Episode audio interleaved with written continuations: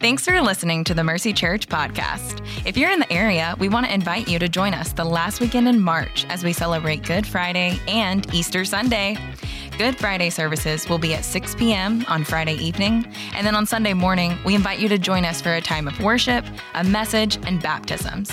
Bring your friends, your family, and if you feel so led, invite your coworker, cashier, or barista to join you. Services will be held at regular service times at all campuses. To learn more, visit mercycharlotte.com slash events. Again, that's mercycharlotte.com slash events.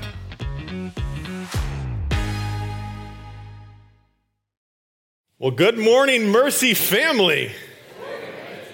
Man, what a joy it is to be with you guys. I've been out for the last couple weeks on vacation, and while that was awesome, there's nothing like being in your church home on Sunday morning to worship with your brothers and sisters and family. Um, so it's my joy to be with you, to be able to share God's word with you guys this morning. First off, I want to have a shout out to any sixth graders in the room. Today is Mercy Kids Promotion Sunday, and we're welcoming sixth graders for the first time. So we're so glad that you're in here. Uh, Mercy Families is such an exciting ministry in our church, and it's such a cool opportunity for the full spectrum of God's people to come around families and partner with them to raise up disciples. The future church uh, sits in, uh, in, in, the kids around us. And so um, it's, it's a joy to have you. I hope that you enjoy our time together today. Speaking of family, so one of my fondest memories growing up with my family was actually Friday pizza and movie night. Here's what we would do. Every single Friday, we'd go down to the family video because our town wasn't bougie. We didn't have Blockbuster and we'd pick out a VHS or a DVD if we were feeling extra fancy. And we'd grab a couple pizzas at our favorite parlor and head back to the house and snuggle up together and enjoy a good time. Now, I don't know if you like movies or not, but when I met my wife Meredith, I was really excited to find out pretty early on that she shared a common love for movies with me. And here's the thing about movies some movies are just, they're just meant for the big screen. You know what I'm saying? Like, for me, and any movie that's an action packed movie, a Marvel type movie, or something super exciting and in your face, I want to see it on the big screen. There's just not the same as watching a movie in your house. And my wife shares this love for the big screen. But the thing that my wife likes more than the movie itself is the trailers to the movie. You know what I'm talking about? Are any of you guys like this? Like, we get to the movie theater 15 minutes before the movie's even scheduled to start, which is a strong contrast to the rest of our life. But we always make it for the trailers because we don't want to miss the movie trailers. And here's the thing with movies these trailers over the years, they have come a long ways. I mean, you've got people investing tons and tons of money into movies to make these trailers awesome. And my wife and I, Meredith, we, watched, we were watching this um, trailer the other day for this movie called The Beast. Have you heard of this movie yet? No. So that's okay. You'll probably see it at some point. But here's the plot, all right? I'm not going to give away the movie. Here's the, pro- here's the plot. Actor Idris Elba plays a father with two daughters. Okay, so they embark on a tour in some game land in South Africa, and as they're embarking in this beautiful land, they come across this lion. This lion crossed. And this lion seems to be hunting them. Now, as you can imagine from the name of the movie, the beast is the lion. And this lion is a beast. So after we watch this trailer, Meredith kind of leans over and she goes, Well, feel like I just saw that movie. you know that feeling? When you watch a trailer and it seems to give away the entire story? Now, I wasn't a film major in college, but I think the idea of a trailer is pretty simple. I think that a trailer, if it's good at doing its job, is supposed to create hype and excitement for the upcoming release of the full length movie. The producers are giving you just enough of the story to get you hooked. If they give you too much, you might lose interest and feel like you've already seen the movie. If they don't give you enough, then you might pick something different for your Friday pizza and entertainment. So, our passage today, where we're picking up in John, isn't much different than a movie trailer. We're going to be picking up back in chapter 1, We're going to be covering verses 14 through 18. Now, you may remember that the first 18 verses of the book of John serve as a prologue to the whole book. So, a trailer of sorts. The author John inserts just enough content to hook us. He's, introdu- he's introducing all of the stories that are about to follow. This prologue, though, is strategically placed, it's powerfully composed, and it's richly themed. As a matter of fact, several key themes surface in the first 18 verses of the book of John. Themes like light, life, witness, truth, glory. There's many things that are introduced in these first 18 verses, but, but the major and likely most significant theme in these first 18 verses is the depiction of how the Son of God, the Messiah, the Word, God Himself, comes into the story of history. The creator and author of this entire world enters into the context of what has happened up to this point, transforming forevermore what will happen in the story of God's love story of reconciliation and redemption. It really is a beautiful passage with truths deep enough to literally change your life. And that is my hope for this sermon. That is our hope as a church for this series.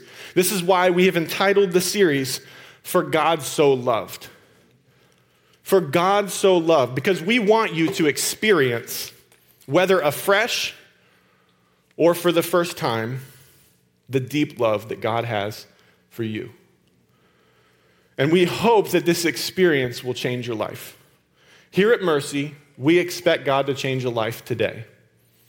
And I expect God to show up in the next however many minutes to change my life and to change your life. Let me tell you where we're going for the next little bit. I have entitled today's sermon, Seeing and Receiving is Believing. And here's my desire. First, I want to walk through the passage and make a few observations along the way because this text is beautiful. And I think God has some work to do in you and me in these pages. Second, I want to show you that the only way to see God is to receive grace. And the only way to receive grace is to believe that Jesus is God.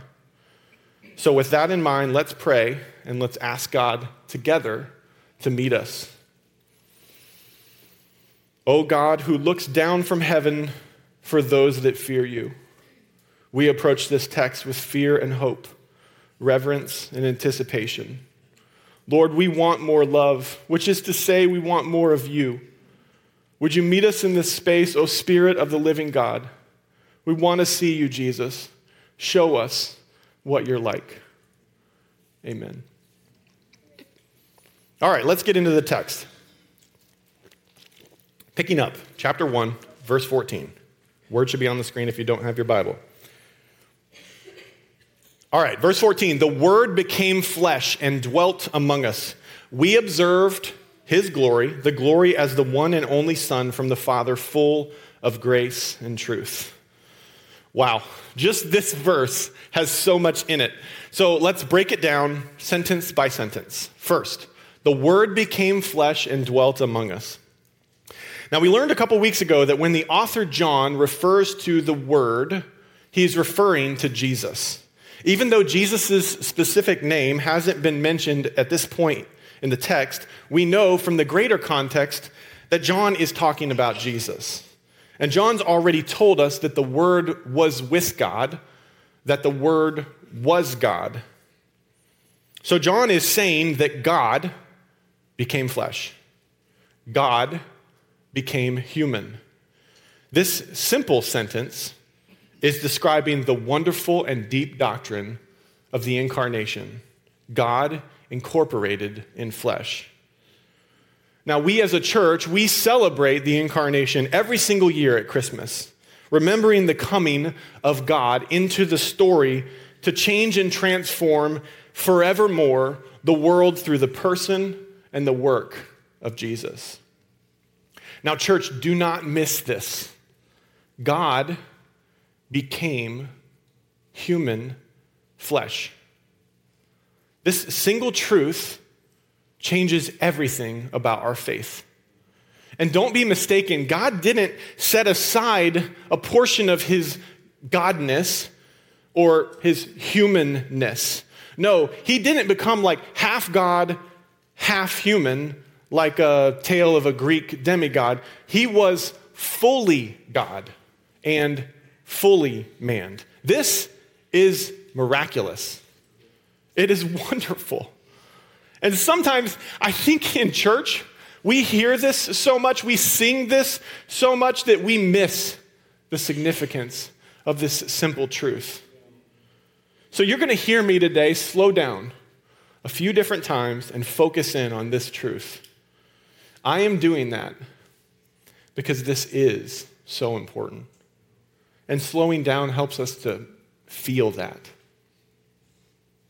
The text continues The Word became flesh and dwelt among us. Now, the word that John, the author, uses here for dwelt could be translated as to make a dwelling or to make a tent. I love Eugene Peterson's translation in the message. He uses the expression he, referring to Jesus, he moved into the neighborhood. The original audience reading John's letter would have heard this word dwell and they would have heard tabernacled. That's not really a word that we use here, but it's a callback to the Old Testament tabernacle from Exodus chapter 26. So, what was the tabernacle? Well, in short, God made the whole world, and he walked freely with people in the Garden of Eden.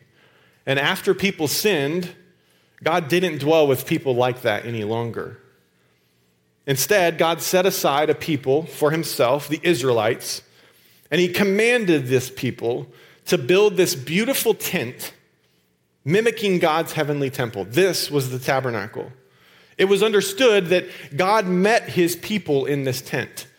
God's presence was in this tent. God's priests would speak to God in this place. God's prophets would hear from God in this place. God's people would worship God in this place. This is what the tabernacle was. So when John wrote that the word became flesh and tabernacled among us, his readers, who were mostly Jewish or at least familiar with their stories and history, would likely have been overwhelmed by the profundity of God taking on flesh as his grandest gesture of love toward people.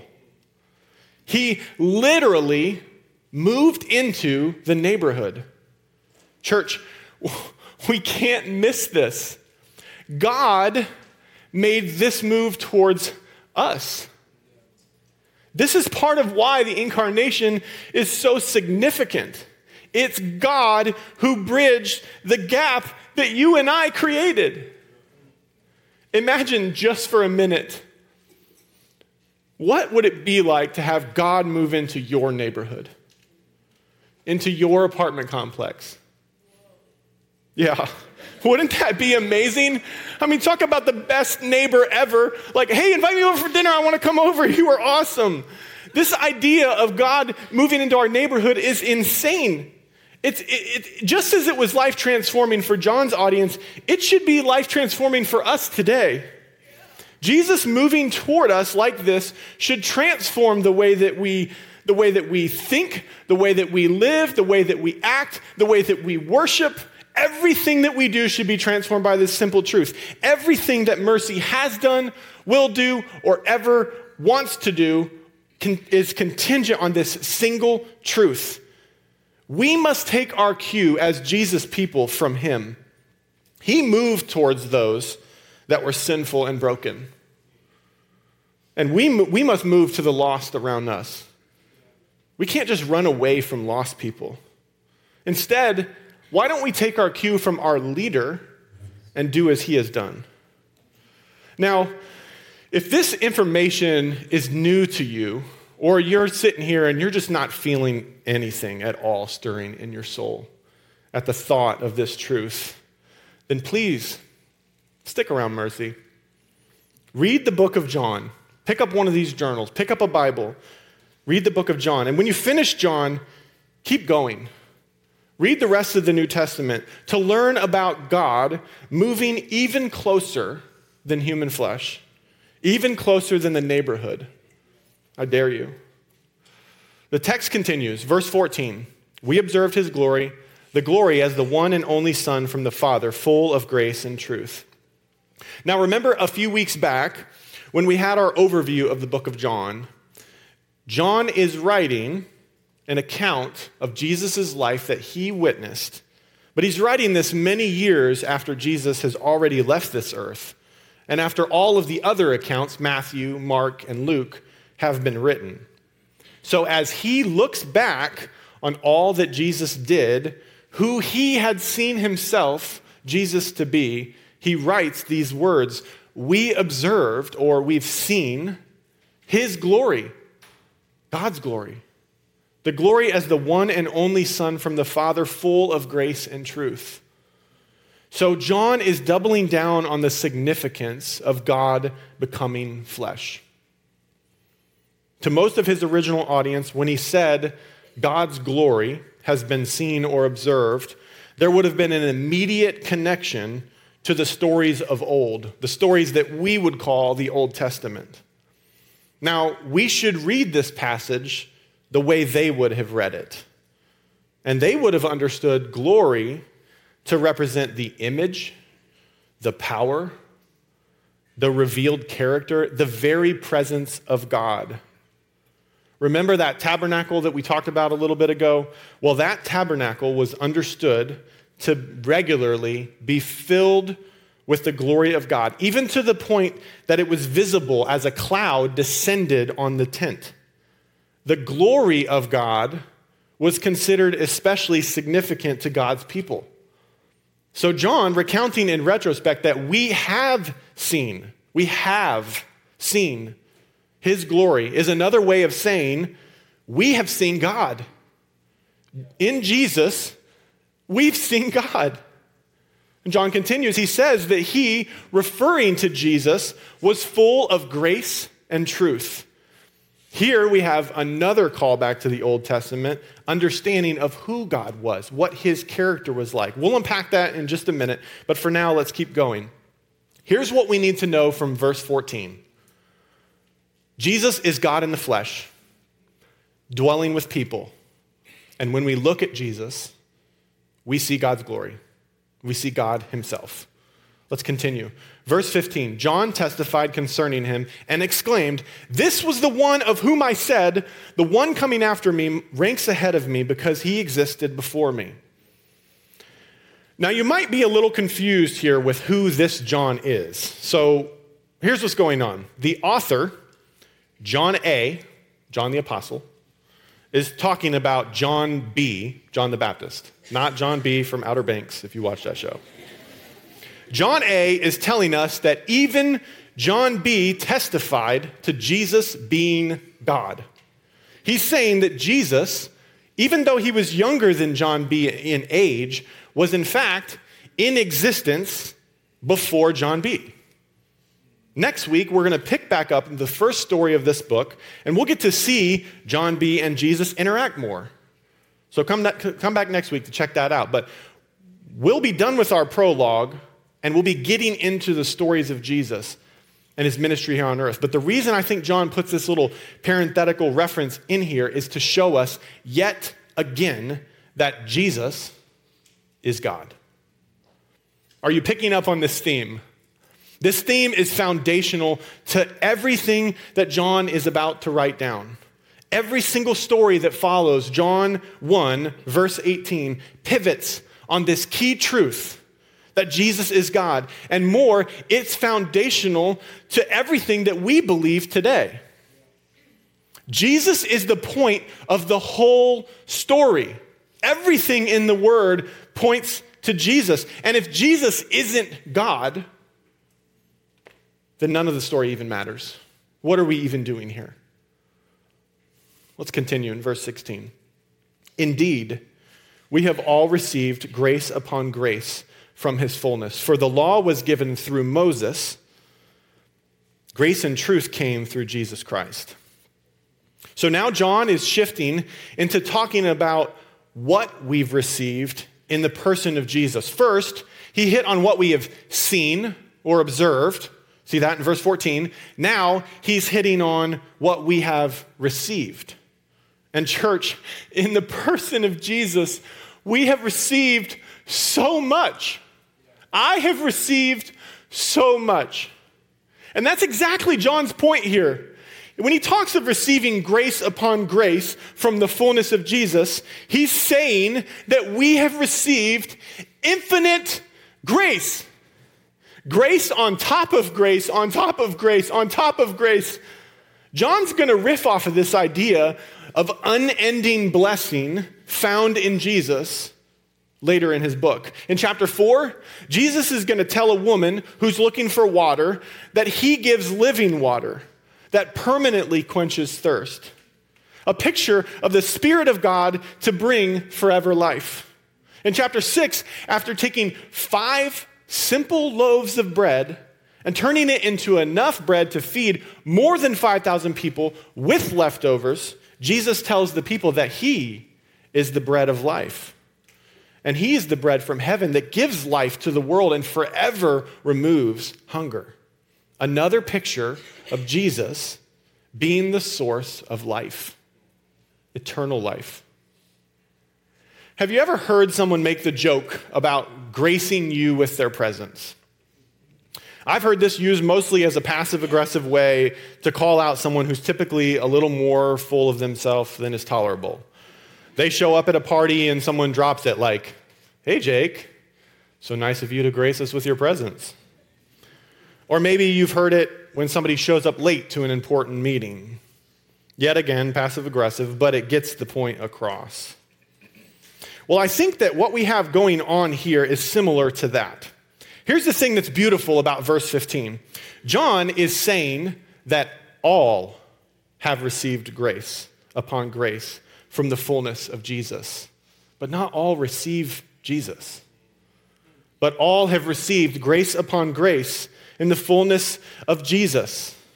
God has truly graced us with his presence. And this is such incredible news. In the person of Jesus, God has graced us with his presence. All of us, regardless of who you are, regardless of what you believe, you have been graced with the presence of God. So, in quick summary, around the, oh, sorry, I missed something here. The text continues in verse 17. If you notice, he starts to talk about the law.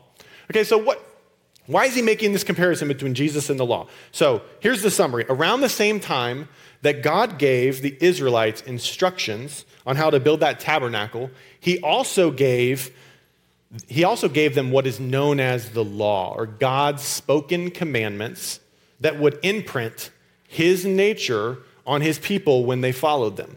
So, if they obeyed his law, blessings followed. If they disobeyed his law, problems ensued. And we learn from other scriptures that Jesus came to fulfill or to complete the law.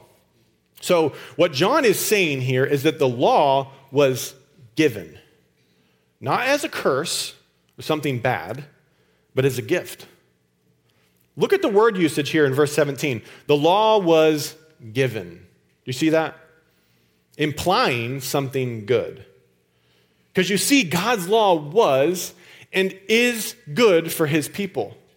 It reveals our need for a Savior by displaying our inability to be holy and perfect like him. And this is John's way of showing his readers that God has given through Moses a great gift grace. The law is grace to God's people, but John doesn't stop with the law and its benefits. No, he continues. He goes on to say that grace and truth came through Jesus. The law was given, but grace and truth came. Remember earlier when we read in verse 14 about Jesus being full of grace and truth? Well, now John's saying that grace and truth came through Jesus. So, what is the significance about these two words that John would use them twice within just a few verses to describe Jesus? Well, back when this law that we were just talking about was referenced, there was a conversation between Moses, the prophet, and God himself. And God speaks to Moses and describes himself. So, anytime in the scriptures that God describes himself, we should probably listen. So, let's take a look at Exodus 34, verse 6.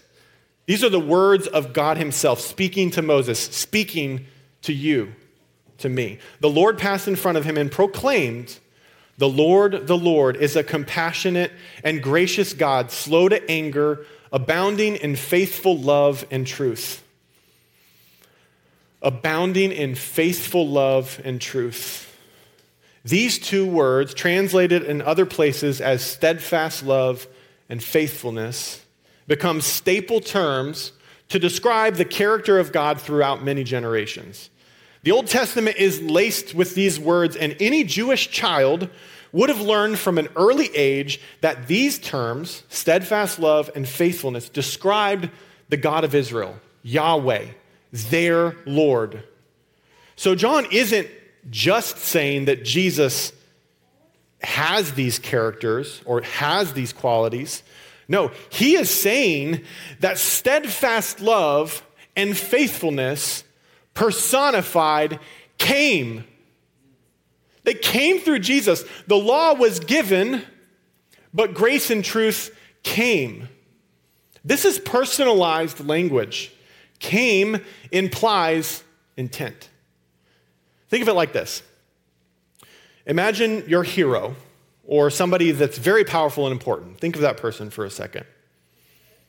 Now, imagine that they send you a personal gift for your birthday. Like LeBron James sends you a birthday gift that he picked out for you. Or maybe it's Queen Elizabeth II. You don't know who LeBron is. Queen Elizabeth sends you a note with a personal gift just because. that would be pretty incredible, right? Like, think about it. That gift from that person who really has no business giving you or me anything like this is like the law. God Given from a perfect God, God gives us grace in the law. But imagine this imagine that LeBron shows up at your doorstep and he wants to hang out with you. He wants to grab dinner. Yeah, whoa. The queen shows up to your workplace, and as the buzz is making its way around the office, you hear her voice calling your name and inviting you to lunch. Now, the gift was pretty epic, but the personal presence of the gift giver, that's next level. And this is what John is saying is happening. The law was given through Moses, but by God as a gift to his people. But grace and truth came.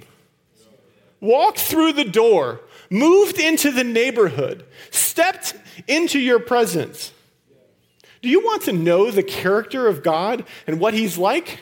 We just saw in Exodus 34 that He's compassionate, He's gracious, He's, he's not quick to judge or quick to become angry. No, He is slow to anger and abounding in steadfast love, faithful love, unending love, and truth and faithfulness.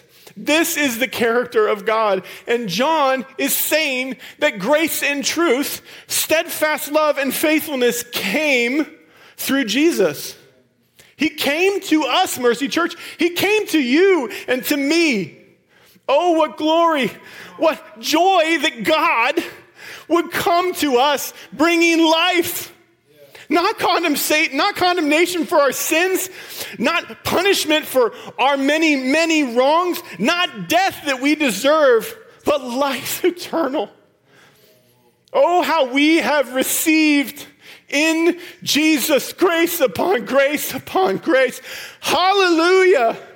This is such good news for us, church. He has come, God Himself has come, and we have done nothing more than receive.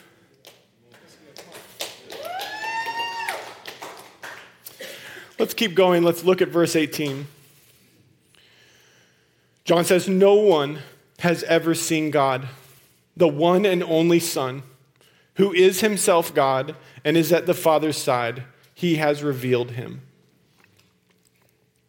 Now, John's doing something here that is similar to what he did back in verse 1, if you remember.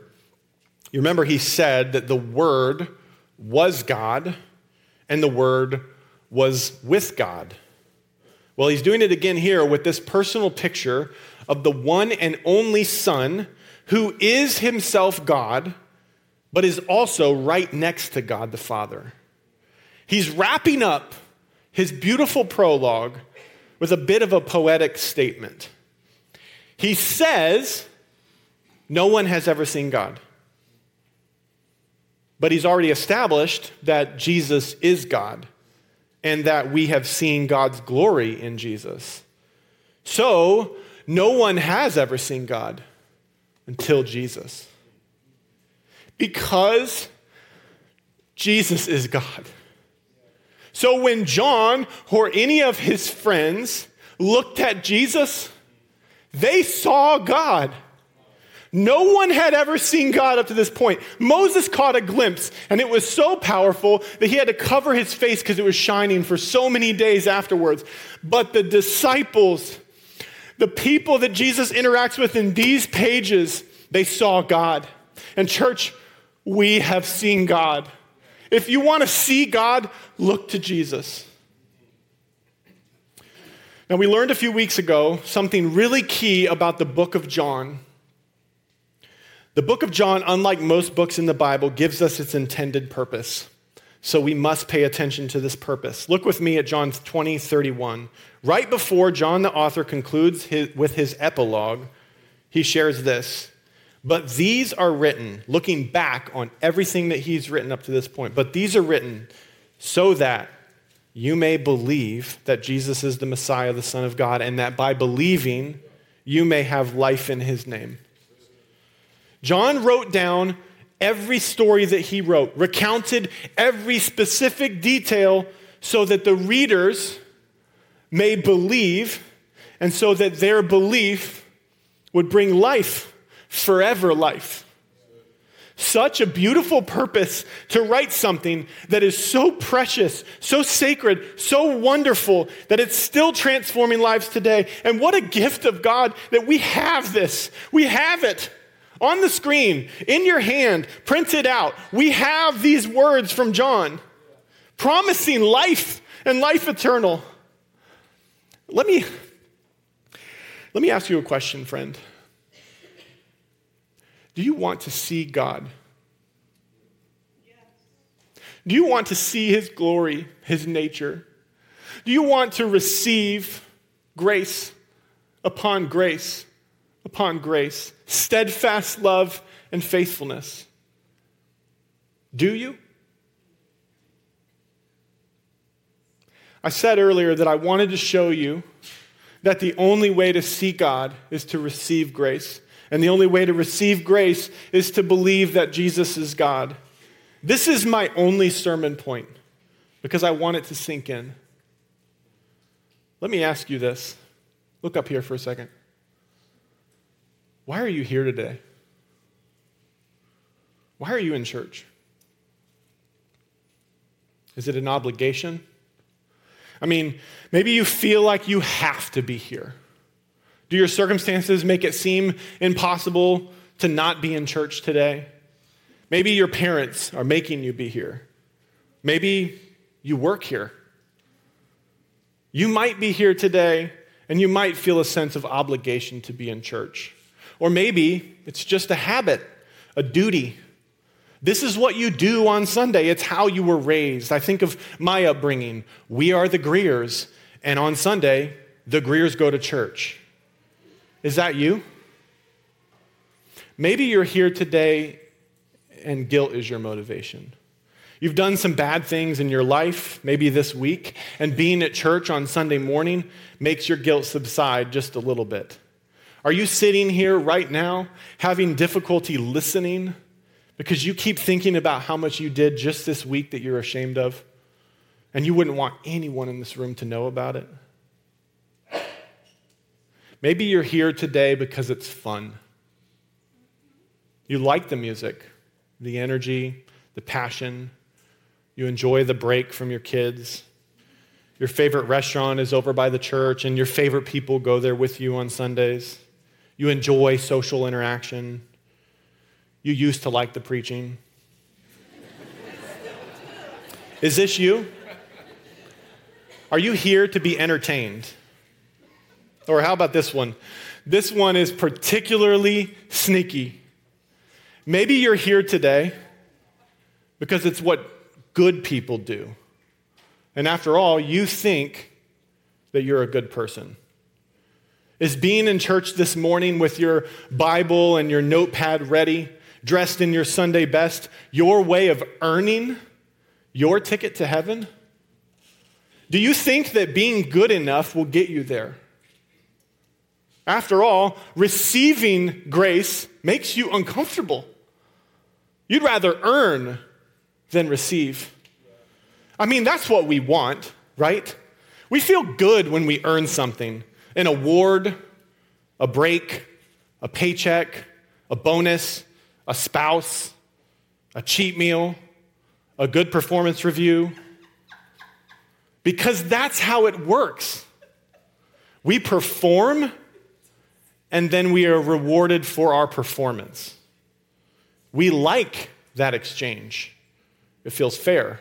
So, being in church, opening your Bible, it's just part of the earning, the performance. You know, though, some of you, some of you are here because you are expectant. You brought your Bible and your journal because you love God's Word and you want to learn more about it. Yeah, you made mistakes this week, but you come in here knowing that you're forgiven. And you want to sing your favorite songs with your favorite people, celebrating the God who extended grace upon grace to you just this week. You're not here to earn, but to receive. And you keep coming back, not because this church is special and not because it's just a habit, but because Jesus loves his church and you love yours. Amen. Maybe you're in here today because this is your last resort. You're desperate. You've been doing this life on your own for far too long, and the church felt like a place where you could find a new way forward. Maybe you want healing. Maybe you're looking for forgiveness. You want renewal. You're in search of life. Well, listen, my friends. Let me tell you this I don't care why you're here. I'm not bothered by your motivation. I don't judge you. I've been in church before because of obligation.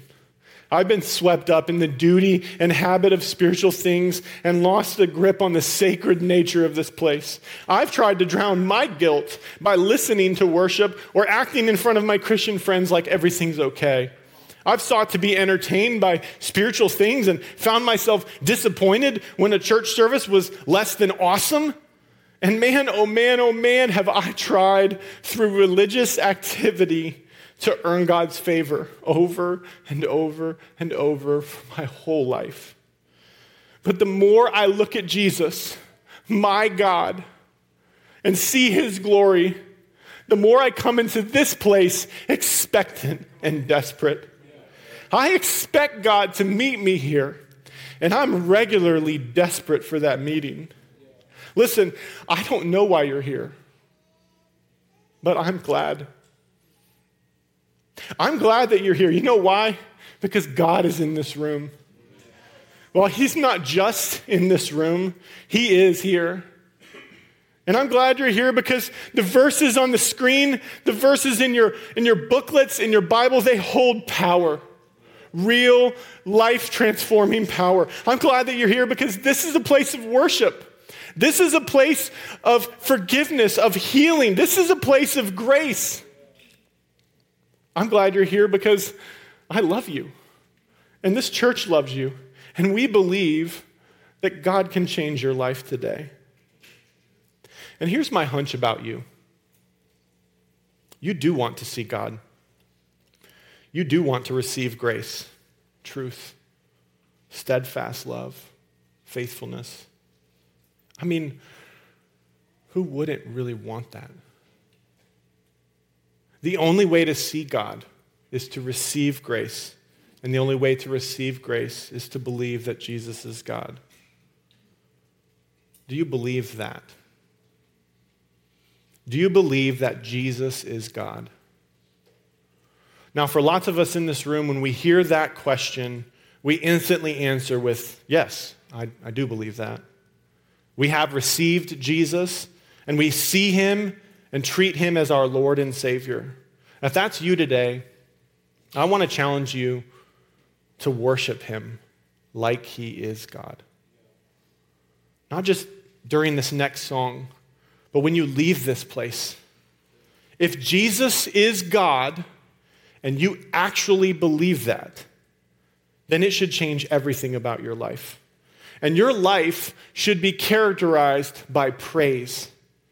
Because what else do people do in the presence of God but bow down and worship? Second, I want you to love others like He's God. Jesus gave two simple commands while He was here love God and love others. So that's my second challenge to you. Where do you need to love God more in your life right now? Where do you need to love others more? You know. Wherever it is, whatever He's asking you to do, it's worth it. Now, as the band comes up, I want to speak for a minute in conclusion to anyone in the room who, when they saw this question, do you believe that Jesus is God? He answered no. If you don't believe and you're not ready to, that's okay. I'm glad that you're here. Here's my challenge for you, should you choose to accept. Two things. First, stick around. Stick around for this series. Second, read the book of John. See if John, the author's purpose, comes true for you. See if in the end you end up believing that Jesus is the Messiah, the Son of God. That God Himself is Jesus Himself. Because here's what I know if you come to believe that, you will find life in His name. I'm praying for you. We're praying for you. Lastly, I want to address the final group in the room. When you hear me say, Do you believe that Jesus is God? you answer, No, but I think I'm ready. And if that's you, here's my challenge for you. During the next worship song, we're going to be baptizing people right down here. If that's you, God's tugging on your heart. You might be ready to put your faith in Jesus for the first time I want you to stand up during the next song. Everyone's going to be standing. Make your way to the end of the aisle and go to the back of the room. Someone will be back there to pray with you. I know this is a big step. And I know that it probably makes you nervous enough to throw up right now. But let me tell you, friend, there's no greater thing than receiving life. There's no better gift than the Son of God and there's no other God, no other source of life that can offer what the God of this Bible can offer you. Jesus came, fully God, fully man. He left his throne to take on human flesh like us. He looked like us. He lived on this earth and experienced life like you and I do, with highs and lows, sorrow and pain, laughter and joy. But he, unlike me and unlike you, he, he never sinned, not once. In the pages of this book, in the stories that follow this prologue, you will see what he's like. He looks at the unnoticed. He offers sight to the blind. He calls the unchosen. He speaks to the outcast. He heals the sick. He touches the people who are disgusting to everyone else. He feeds the hungry. He stands up to evil men and stands up for the oppressed. He serves his friends. He blesses the poor. He mourns with those that are hurting. He forgives his betrayers. He takes on the punishment that you and I deserve, and He dies for all of the sins, for all of the people, for all of time. He rises from the dead and defeats death forevermore, and He is coming back for His people. He is God. He's changed my life. He has saved, healed, restored, renewed, corrected, developed, befriended, and sustained me. Most of my life centers around him, and it is all worth it. Jesus is everything to me, and I want him. We want him so badly to be everything to you. So if you're ready today to put your faith in him for the first time, you're ready to believe by receiving this God that you now see clearly, then head to the back of the room during the next song and pray with someone. We are waiting for you. We would love nothing more than to welcome you. Let's close in prayer. God, we thank you for this word. Would you move in us? Would you move in us? Would you stir affection in our hearts, Lord? If we have been dormant in our faith and affection for you, Lord, awaken us. Lord, if someone is in this room or people are in this room and they need to pray to receive you for the first time, Lord, I pray that they would have the courage to come to the back. Lord, I pray that you would change lives today through this church. In your name we pray. Amen.